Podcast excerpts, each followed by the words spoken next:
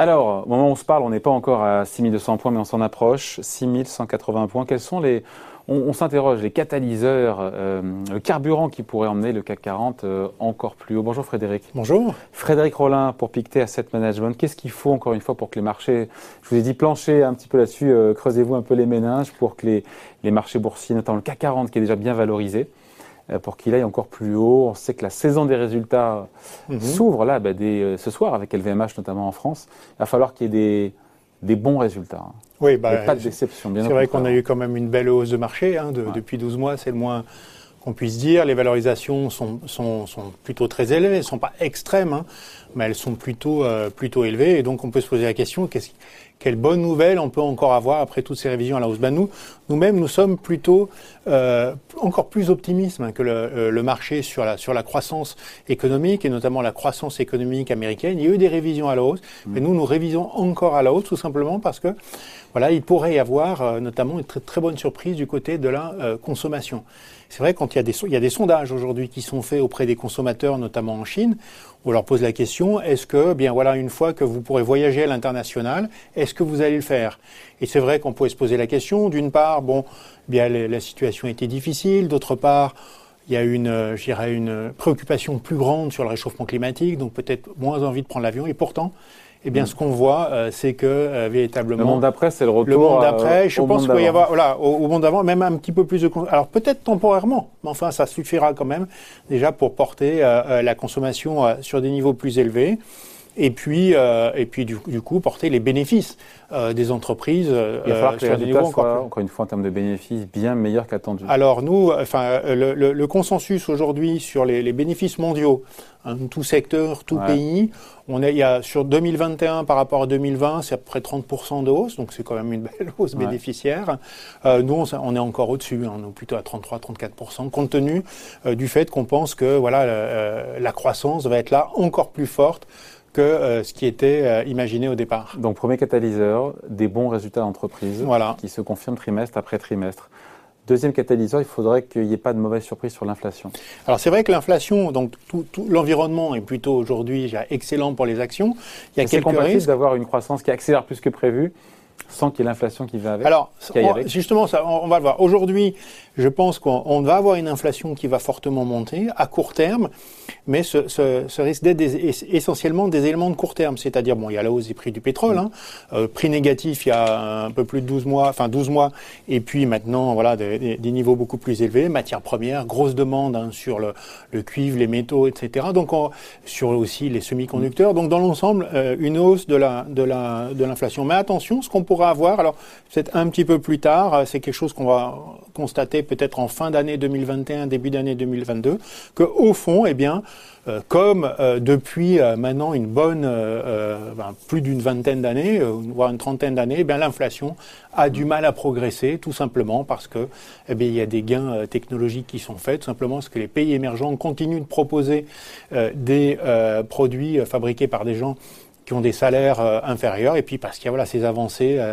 euh, notamment dans, dans, dans, le, dans, le, commerce, dans la logistique, qui font que ça, on peut maintenir des prix bas. Donc ça, ça peut être une bonne surprise. C'est pas forcément notre anticipation. Hein. Nous, on pense que l'inflation va demeurer sur des niveaux de l'ordre de 2,5%, mais voilà, on peut se tromper. Et si l'inflation baisse à ce moment-là, eh bien, ça donnera encore plus de marge de manœuvre pour les banques centrales Exactement. pour ajouter des liquidités. Et c'est le troisième catalyseur qui est lié au second, à savoir le lien entre inflation et politique monétaire. Si l'inflation effectivement est contenue, bah, la Fed pourra rester gentille, accommodante.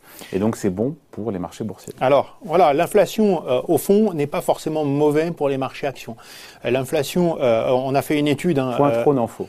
Point trop faut, voilà, point trop faut, mais un petit peu d'inflation, c'est pas forcément mauvais. On a fait une étude depuis les années 50 et on s'aperçoit que, eh bien, dans les périodes d'inflation, mais aussi de croissance économique, Hein il faut que ça aille ensemble. Il faut que ça aille ensemble. À ce moment-là, les actions et les matières premières euh, euh, offrent des performances excellentes. pourquoi? Parce qu'au fond, les actions eh bien, euh, sont aussi un peu des biens réels, quoi. Ce sont des vraies entreprises hein, derrière ces actions, pas seulement des produits financiers. Et puis parce que voilà, si l'expansion en plus accompagne une croissance économique élevée, c'est pas mal.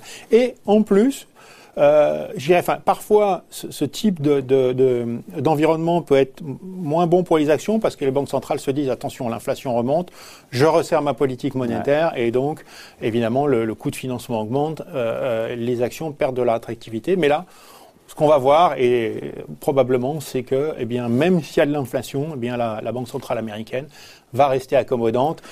Et ça, ça sera, alors, ce ne sera pas une grande surprise, mais ça sera quand même du beau au cœur pour euh, beaucoup euh, d'investisseurs. Ouais, donc ce triptyque, encore une fois, de catalyseurs, à savoir euh, croissance et donc profit meilleur que prévu, inflation contenue et donc par conséquent politique monétaire des banques centrales non, voilà, non. pas trop restrictive, plutôt encore accommodante. voilà, ça peut plaider pour encore une fois un CAC 40 des indices boursiers qui aillent plus haut. Exactement. Ça c'est le scénario comme le rêver. Enfin, rose. Alors, c'est le scénario qui pourrait nous faire monter plus haut. Effectivement, on, on se trouve aujourd'hui dans une situation où euh, on a quand même plutôt intérêt, compte tenu de l'optimisme général du marché, plutôt intérêt à ce que ça, tout ça se passe euh, plutôt bien. Voilà. Après, c'est vrai que j'avais un invité hier qui me disait que pour voilà que les valorisations boursières, et vous en conviendrez, sont excessivement chères, tendues, et que ça lui rappelait la bulle Internet. Est-ce qu'il y a des similitudes avec les, bulles qu'on a pu voir de par le passé, ou est-ce qu'on n'y est pas encore en bulle? Alors, pour nous, on n'y est pas encore. Je dirais qu'à la limite, ça pourrait être un argument supplémentaire pour plaider pour une actions. Ce ne sera pas un argument très confortable, mmh, enfin, on pourrait penser. Euh, mais on pourrait se dire, effectivement, peut-être sommes-nous, au fond, en train d'entrer dans une, dans une bulle spéculative poussée par eh bien, des politiques budgétaires et des politiques monétaires extrêmement accommodantes qui finalement annulent toutes les mauvaises nouvelles et qui font que les, les, les investisseurs sont plutôt optimistes. Nous, on ne pense pas que nous sommes déjà dans une bulle spéculative parce que c'est vrai que les valorisations sont tendues. Quelle différence entre marché comme valorisation, entre valorisation boursière euh, très cher, historiquement élevé, et bulle Alors parce que pour nous, une bulle va s'accompagner non seulement de valorisation de marché plutôt chère, on y est là. Voilà, on, y est, mais on a, mais qui peuvent être justifiées quand même par des taux bas, une croissance bénéficiaire élevée, et puis un optimisme généralisé du marché et un optimisme qui dure. Et en fait, quand on regarde aujourd'hui notre euh, différents indicateurs, par exemple de souscription dans les fonds actions, c'est vrai qu'il y en a beaucoup aujourd'hui, mais depuis peu, on a eu quand même euh, trois années de rachat dans les fonds actions. Quand on regarde les fusions il commence à y en avoir, ou des rachats d'actions, mais depuis peu encore une fois. Et euh, la volatilité implicite, elle baisse aujourd'hui. Euh, la version polariste est en train de baisser, mais elle n'est pas sur des niveaux historiquement bas. Donc il y a des indicateurs en termes de valorisation qui peuvent alerter l'investisseur, mais il nous semble que quand on prend l'ensemble des indicateurs, oui, il y a de l'optimisme, mais pas à un niveau extrême qui a été le cas, euh, qui a précédé l'éclatement des bulles, des bulles spéculatives jusque-là. Bon, si euh, dans six mois il y a un effondrement du marché, on ressortira la vidéo et, euh, mais vous serez tout penaud. Alors peut-être que dans six mois il y aura un effondrement du marché, mais nous on pense que si c'est possible, ce sera probablement depuis des niveaux plus hauts que ceux que nous avons euh, aujourd'hui. Allez, point de vue signé Frédéric Rollin pour Pictet Asset Management. Merci Frédéric. Merci.